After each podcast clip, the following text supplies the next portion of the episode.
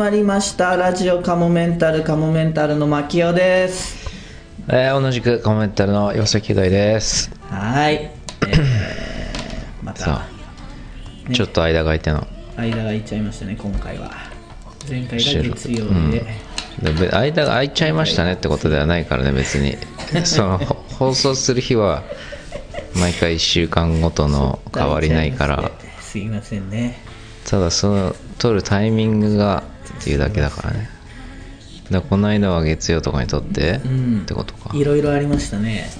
だからこの間はちょうど倉本充さんのあの太鼓判っていうライブね。渋谷のユーロライブで、はい。今から行きますって言ってましたけどあれがありまして。はいはい。あれはすごいライブでしたね。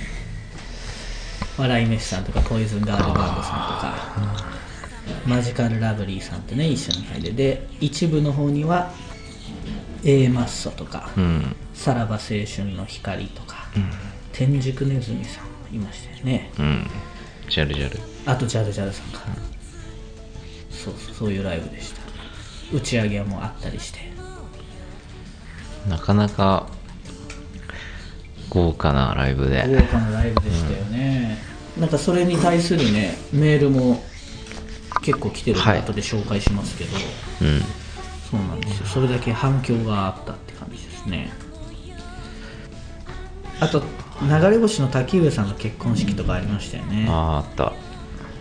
あと大学時代僕らが一番最初にお笑いあの大学お笑いやってた時のなんか同期って言ったりの一緒のメンバー、あの面白ラッパーみたいな感じでね、やってた芸人ではないんだけどうん。なんか僕たちが大学大学サークルをいろいろな大学から集めて、アミューズ主催でやってたライブうん。をなんか仕切ってたわけじゃないなんて言うんだろうな、なんなんか最初のそうオープンニングアクトみたいのでその人の歌を歌っグうん。てで「Believe」っていうのがうん。彼が流行らそうとしてた言葉で。うん。それをいまだにやっぱ言ってんだよね。18年。そうそうそうそう。経っても。その人の結婚式もあったんだよね。そうそうそう。でその結婚式のタイトルが。なんだっけ？Believe ビえ？なんだっけ？Believe から始まったっけ？なんとか Believe なんか今日はなんかみんなでビリーブみああんまり話せなくても Believe あだその要は人がもうねあのまずあのね500人そう500人結婚式で要はそんな頻繁にやってるやつじゃないからでライブ見に来てくれたりしててたまに。うん。で最近またしばらく来てないんだけどはいはい。っていうかなんかのタイミングで俺もあんま誘わなくなっちゃったんだよな。ででとにかくその結婚2人とも来てくれててそのうんうん。奥さんと要は恋人同士の時に来てくれてて。で奥さんがすごい好きになってカモメンタルハマってくれてで毎回来るようになってくれて。うーん。ほんで、まあ、結婚しますって言ってなって。でなんかさそだから1.5次会みたいな感じなんだよね、はいはいはい。ですごい規模でやるやるでもそこまですごい規模でやるとは思ってなかったんだけど行ったらめちゃめちゃな人がいたよね。うん。っていうか俺最初違う場所かなと思ったの。なんかこんな結婚式見たことない。行ったことないけどなんかっていうレベルの。政治家のパーティーみたいなのがなんか会社の会社のさ何十周年とかさそういうようなレベルの。そうそう記念式典みたいな。うん。でそのタイトルがうん。要するに人がいっぱい来るっていうことでのまあ言い訳じゃないけどなんかそのタイトルにもう入ってて、あんまり話せなくても「Believe」感謝は横綱レベル。よく覚えてる。いやあのねやっぱね俺ね、まあ、C- CM 素朴っていう人なんですけど、その CM 祖母ちゃんね祖母ちゃんのワードセンスがねすごい好きなんだよね。なんかさどこにも習ってないっていうかさうん変な歌歌ってたよね。でもその大学で、ラップなんだけど。そうか。でその合間に言う言葉のワードセンスとかもなんかもオリジナル変わった。どっから取ってきたんだろうっていうような。で別にそんなに本人的にはその木をてらってるわけでもないっていう感じの。何でしたっけ？なんかね。食ってないでチャーハンだチャーハンだって言ってたって。ねなんだっけな。いやそれはあんま好きじゃなかったな。なんかなんだっけそれはなやたら残ってるけどな。何でしたっなんかね歌詞はそんな良くないんだよな。なんかたまにけダメじゃん。しょうもないなんかボケみたいのをやるのが好きで、なんかその時、この間もその披露宴の後で、あ披露宴っていうかその会式中にの後半の方かなで池に回ってきたいろんなともうすとにかく広いの。もう、はいはい。サッカーグラウンドぐらいあるんじゃないかっていうようなうんうん。会場。だもうそれで急に回ってきてあのこっちのところに来て「ああありがとうありがとう」みたいながらまたどっか行っちゃうんだけど2回目ぐらいに来た時になんかあの外外国の子供とかがやるようなあのなんかすっごいボロボロの歯の入れ歯のパーティーグッズみたいな。歯にはめて。うん。しかもすげえ微妙なんだよねそれがなんかあとはサイズとか。あれ2回目出てきた時だけなんかあの目100円ショップとかに売ってるうんジョークグッズでメガネでなんか目のとこだけなんか変な形のああ。あれ奥さんがかけてたとこしか見なかった。なんかもうすごい遠くだったから、うん。かけてんのかかけてないいやそうそういう感じなんだよ。もうだからサイズ感がもう全然その歯のやつとかも本当にさ 来てさそれで誰が喜ぶんだっていう話の。その新郎がさ来た時に歯がボロボロになっててさいや面白いね。しかも結婚パーティーってとこなんかパウティーとかって微妙にボケてる、ね、あパーティーじゃなくてパウあすティー。ごいねそうなんかね。すごい危ういんだよなボケが全部。そんなそぼちゃんの結婚式があって。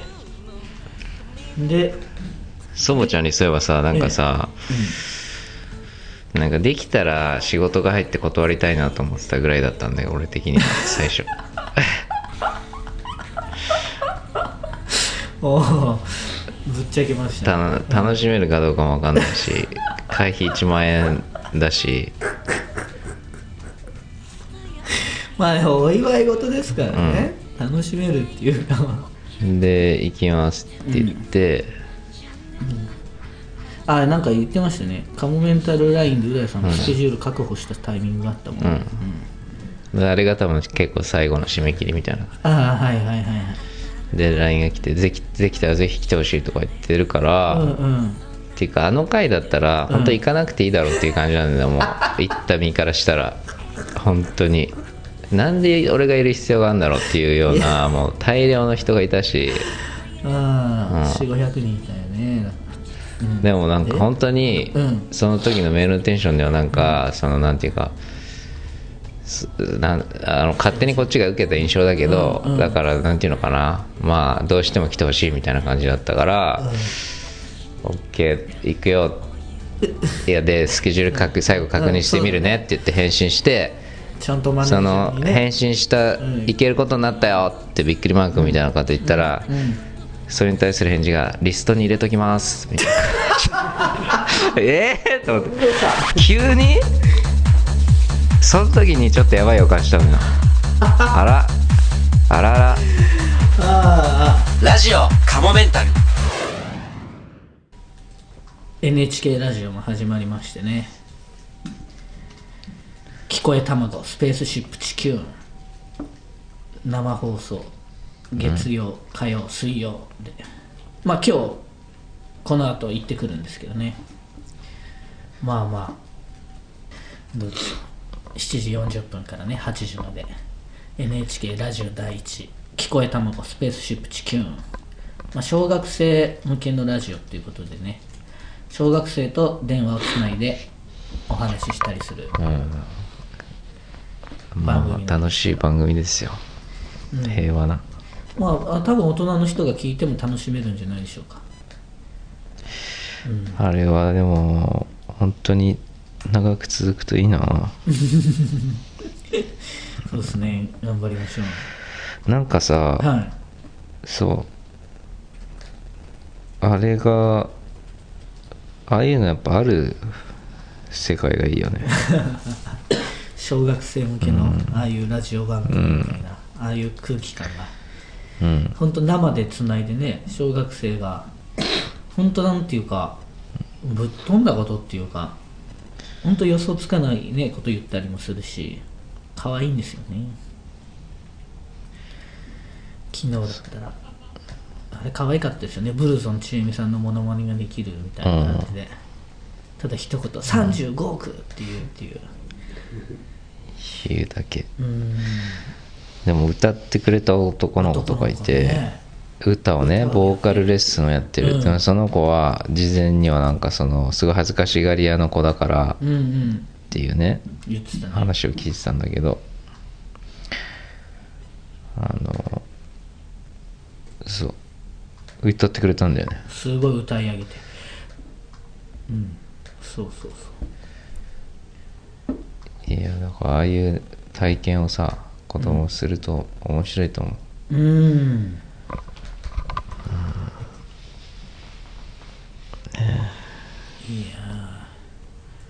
親も多分楽しいだろうな後ろで見てて。ああそうよね。子供がうん。うちの子こんな感じになんだみたいな。確かに。あとそういえばあのスターダストのうんバンド？イイケメン？ああディッシュ。さん。DISH。DISH さんの、あれはだからスターダストさんが配信してる番組なのかな？ネットで。ネット番組。あれだけどあの DISH のよまあ僕ら会ったのは4人ですけど、本当はもう1人5人組みたいですけど、彼らはかなりナイスガイだなと思ったな。なんかさ最初にさないよね最初にさ、はい。あのーサンプル動画じゃないけどさ、はいはい。前の、うん。前の感じこんな感じでしたみたいなの見た時さはい。すげえ柄悪そうだなと思ったんだよ 最初しか見てなかったんだけど本当にねあの柄が悪いっていうかそのなんていうのかな若者っていう感じそはいはいはい。のスケボーとかやってる感じの若者みたいなあのー感じだちょっとなんだろうその要はコント俺たちが教えるというかさはいはい。はい言ってもっあて言ったところであうん。なんかおっさんたち本当におもれえのみたいなこと言われちゃうかなとか なるほどなるほど。思ってたけど。でもすごいナイスガイだっめっちゃたうん。そうねあんないい子たちいないよっていうかそんなことも別に。良さだけで売ってないし別に。どういうとこがそんな感動って感動したの？いい子よ。だってまずうん。カモメントのコントでめっちゃ笑ってくれたじゃないですか。うん。ね、うん。あんな笑ってくれるってないですよだって。まず。でもネタも見てると。うん。ネタも知ってますよと。うん。でこうもう話してる時ももうなんていうのかな。すごい僕らをだからリスペクトしてくれてる感じっていうかね、うん。いやあのね、まあライブ映像それはそうだ見たら、ねったけど、さ。うん。あのライブ映像を見たらね、もう本当恐れ多い。こんな人たちがってこと？だって武道館とか満員にしてるんですよ。本当？ちょっとわかんないですけど武道館かわかんないですけど代々木体育館的なところは多分満員にしてると思う、へえすごいじゃん。いやすごいんだよ本当に。で、まあだからそっからのあのギャップみたいなのがあるんですけど、なんかすごいで僕らが一応コントを教えるみたいな時もなんかうん。めっちゃ、じゅ純粋にうん。もう「はいはい」って聞いてやってくれるし、あれはすごかったいやそりゃでも自分たちのためかもよ。自分たちがよく見えるためかもよ。そうだね。いや俺はもう一個も見てないかもよ動画とかも。俺らの本当は。あの DVD 渡した時のでもあのリアクション「えー、いいんすか?」とか言って。あれはもうすごかったもんな。あれ嘘はないと思う。へえあれは嘘はないよ僕はディッシュ大好きになったな本当。うん。いやでも確かにねあのいい子たちで楽しかったですよ。気持ちよかったみんなで、いやー。あそういえば倉本充さんの、うん。その太鼓判うん。の話でうん。ライブ終わりで打ち上げあったんですよね、うん。まず。でその最初の打ち上げは全体打ち上げみたいな感じで、うん。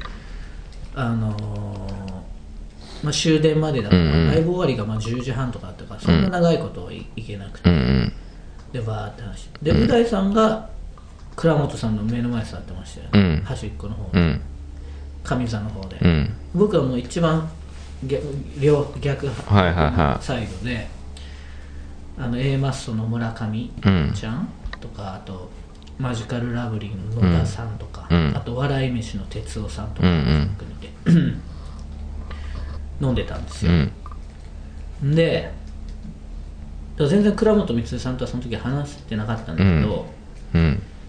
二次会うん。その後あ行くみたいな感じになって、で僕笑い飯の哲夫さんとうんちょっとその時話させてもらって、うん。あとその A マッソの村上ちゃんとかと、あのあの後で二次会行ったんでうすよ、んうん。でそこに倉本光さんがいて、でマッソの2人。うん。であとそうだポイズンガールバンドの阿部さんもいたの。うんうん。で笑い飯の哲夫さん、うん。そのおにぎりバー。うん。そういう名前の渋谷へのバーうん。に二次会で行って、うん。そしたらそこで僕倉本さんの隣にう座んって、うん。で倉本さんも結構お酒がいや酔ってたよね倉本さん。うん。あ本当ですか？結構ねいろいろね、あのお話うんうんいただきましたよ、うん、結構厳しい口調だったりもしたし、うん。うん。そうだそれを言わない。カモメンタルはこうした方がいいとかそういうこと？あなんか一次会の時は何か言ってました？えーっとね俺と話した時はあのなんかえそうもともとなんかねあれのまずね俺が倉本さんと連絡取っててえはいはい。で倉本さんからキングオブコントでやったネタあネタ3本やってほしいんだけどキングオブコントでやったネタとかえええあのでいいよみたいな感じで言ってったのね、はいはいで、はい。えそれでその言い方が、うん。そのメールの言い方が「でいいよ」みたいな感じだったから、あのーまあそれがなんかなやり慣れてるだろうしみたいなニュアンスの感じだった、でもなんかきっとお笑い好きな人とか来るじゃん。はいはい。でみんな多分見てるだろうし。うんうん。でやっぱ知ってるネタ見てもあれかなと思って。うん。でなかなかテレビじゃできない尺の使い方できるからうんうんうん違うネタやろうと思ってまあえっ、となんだっけなのにハードボイルドでやった、あの大根抜かしてくださいうんみたいなあの朝の情報番組ですね。大根のやつとあと大食いのあのジャージャージャップリンでやったのじゃなくてなんかえぐい描写がいっぱいうんもう一個あるんですけど大食いの。それとこの間のフードファイターライブね単独でやった。3つやったんだけどなんかそれがなんか 倉本さん的には、はいまあそれはもうもちろん面白かったからよかったんだけど、うんうん。あのキングオブコントの、ね、ネタもやれやみたいな。感じうんなんか僕にはそうだね。なんかそんな感じで言ってたの僕の本当にこうやるっていうのジオカモメンタル。でちょっと俺をか倉本さん的にはすごいパンクな人間だと思ってる節があって話してて、はいはいはい。でなんかなるほど。あのね3つネタあったじゃん、はい。それに対してもなんか今回をもう全部テレビバカにしたネタやったなみたいなこと言ってて。で全くそんな感覚ないじゃん。で確かにそう考えて言われて俺一瞬分かんなかった、え？みたいな感じ。えでそう考えると確かに朝の情報番組のうん。ネタはその要は台本通りに行こうとするところを、そうですね。まあ確かあ確かにそうか。でまあ、ふまあ、2つ、まあ、であの大食いとあれはまあフードファイトみたいなところでのうん。あれだったから多分それの文化みたいなことに対してであそうか。で特に3つ目のフードファイターに関してはなんかそのディレクターさんに、うんあプロデューサーの言うことでうん全くでも別にそういうさそれを辺をなんかなんかい揶揄するみたいなことはないんだけどさ。あなんか全てがなんか頑固者のテレビ嫌いのやつがなってるみたいな。全くそんなつもりはなかっ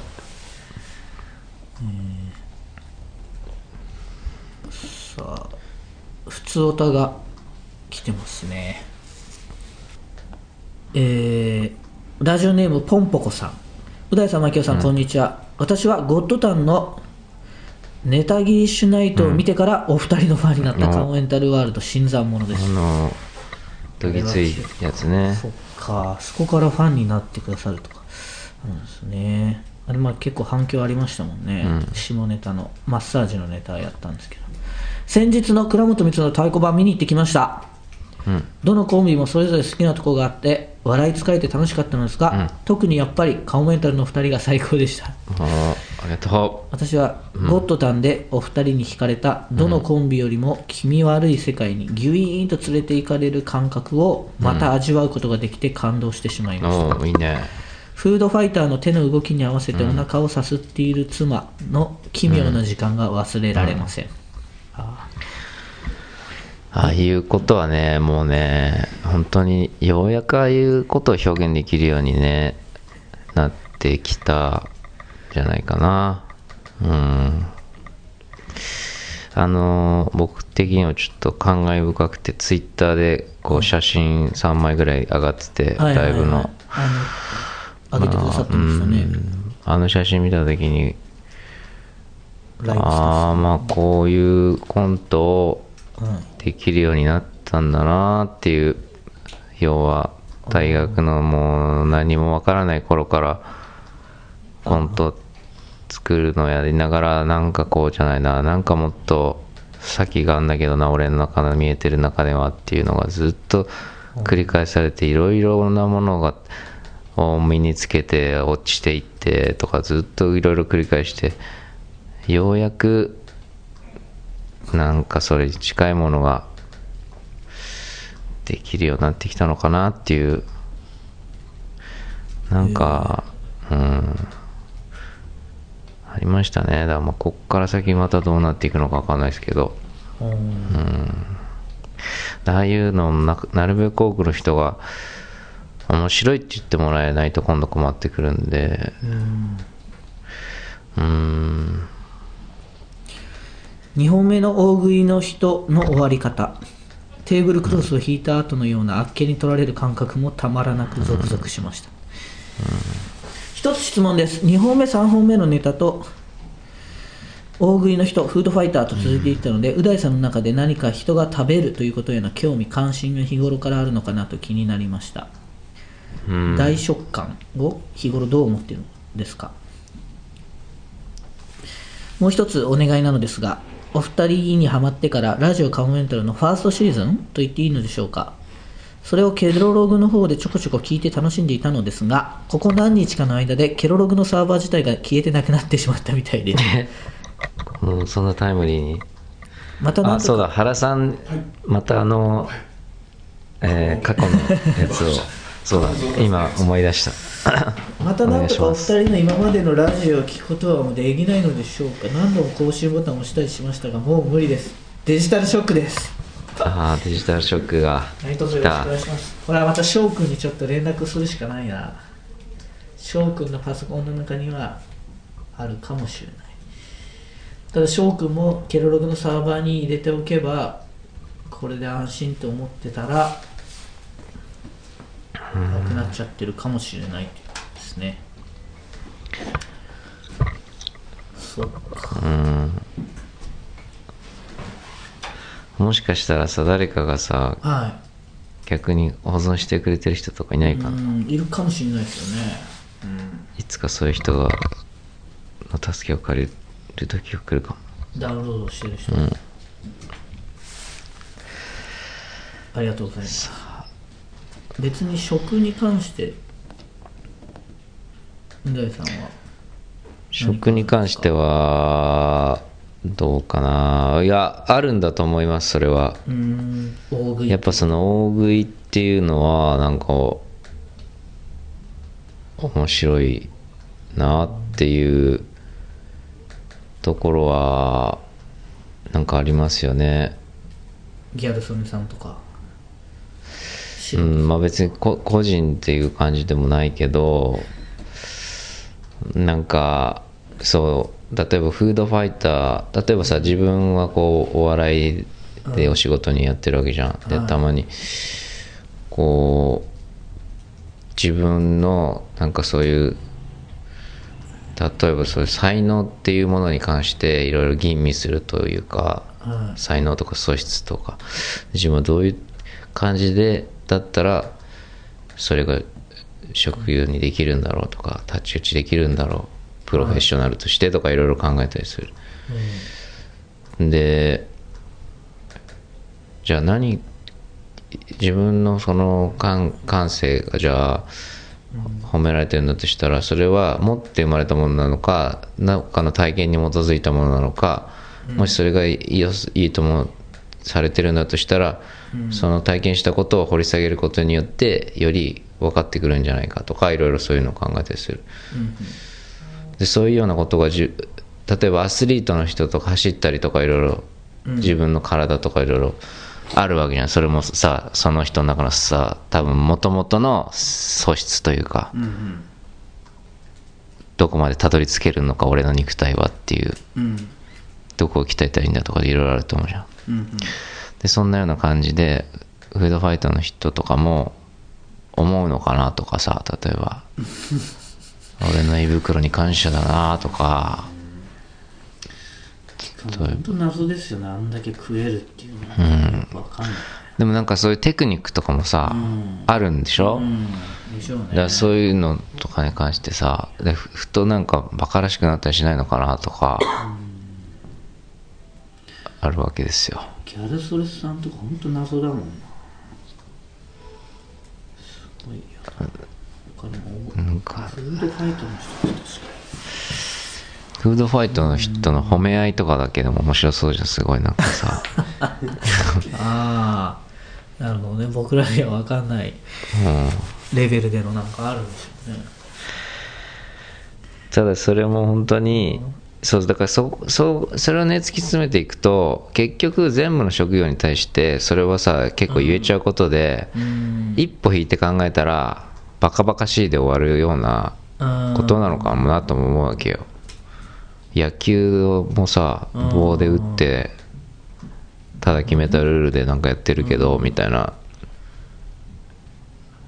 走るの速いから何なのとか言っちゃったらそれまでじゃんとかお笑いとかもさそれも全部さ歌がうまいから何なのとかもさ